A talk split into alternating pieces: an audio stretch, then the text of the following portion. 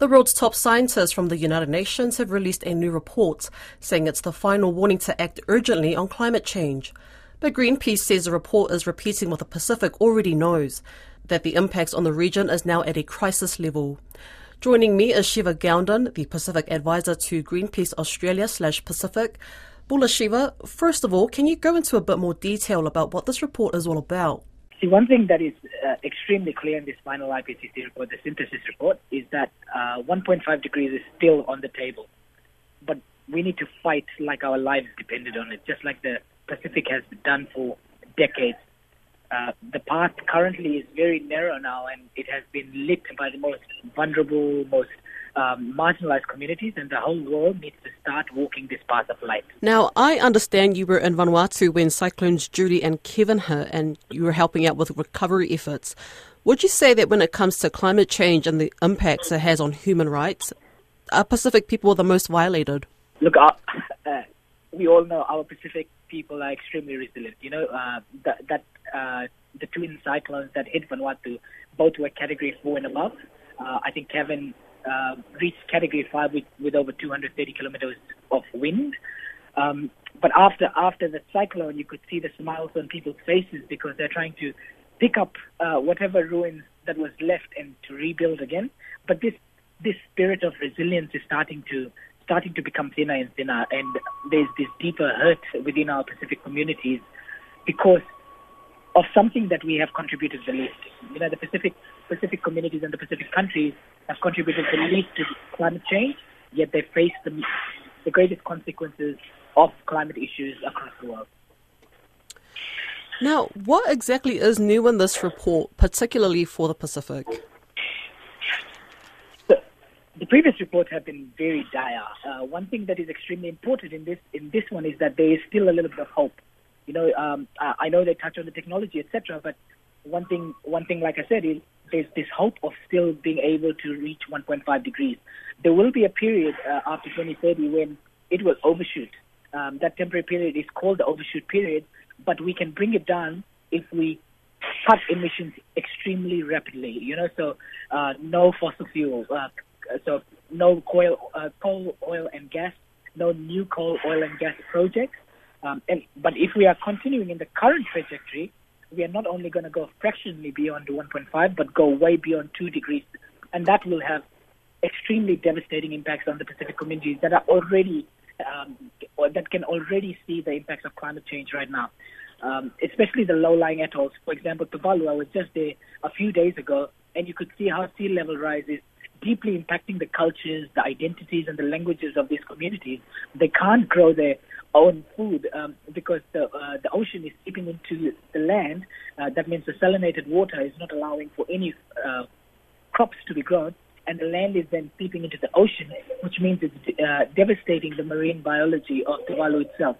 And it's, it's ironic, but it's very sad as well because in the Pacific we are deeply connected to two really important things which uh, shape our identity, and that's the the uh, wasa wasa or the moana, which is our ocean or saltwater, or our vanua uh, or fanua, which is our land. And currently, these two things are in conflict with each other, and it's a conflict that we have least contributed to. Um, so the Pacific people, like I said previously, contribute the lowest in terms of um, emissions, global emissions, but are facing the greatest threat to the culture, their life, their livelihoods, and and the future of the survival. You know, so um, personally, there, there's new things in the report in terms of what countries can do, uh, but the most important thing is that we need to phase out of all coal, oil, and gas. Yeah, I mean, it's so admirable that the Pacific, us as Pacific people, we have this great resilience and hope. But I mean, how many reports does it have to take for climate action to happen, given that there's already been six reports from the IPCC since 2018? I've, I've deeply thought about this actually. Uh, we can't keep being briefed about these reports and not do anything about it. You know, we, we can't keep going to conferences to negotiate for our lives. Uh, the strongest action needs to be taken by the world, and there's no better time than now. The best time for climate action was 20 years ago, but the second best time is now. We have to stop filling the pockets of the very few, which is the fossil fuel order, and we need to start thinking about the lives that we are sacrificing when we are doing that. And these are not just hundreds of lives. These are millions of lives, lives across the world and millions of lives of the most vulnerable and most marginalized communities. We need to stop the talk and we need to stop just having these reports brief, uh, the brief of these reports, but, and start going into strongest actions across the world so that climate justice can be realized for our Pacific family. Well, now, what outcomes are you seeking from this final report? What tangible outcomes? Look, the world, world can.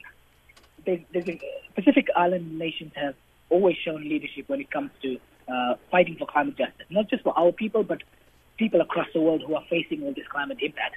And there are few tangible things that can be done to ensure that. And one is, like I said, to phase out of all fossil fuels, coal, oil, and gas by 2030.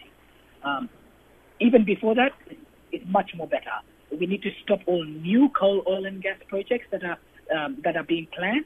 And finally, the world can stand together, hand in hand, shoulder to shoulder, with the Vanuatu government uh, and thousands of civil society organizations, um, and also now co-sponsored by 117 other countries across the world, including Australia, to take the world's biggest problem of climate change to the world's highest court, which is the International Court of Justice.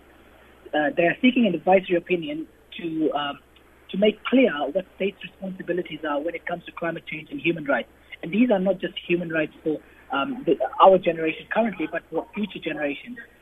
There's this beautiful concept in Samoa where, where when a baby is born, the umbilical cord, which is called the whenua, the same word that we use for ancestral land, whenua, the umbilical cord of this baby is taken to the ancestral whenua, the ancestral land, and planted there. This is the first connection for that young child when it comes to what the ancestors stood for, what they paved for the future generations, and climate change is wiping out these lands and wiping out these opportunities. This advisory opinion is fighting for just that. It's to, it's to try and save our communities, save our cultures, save our traditional practices, our languages, and importantly, our whenua and our moana, so that the future generations can live a life of dignity and continue practicing this proudly.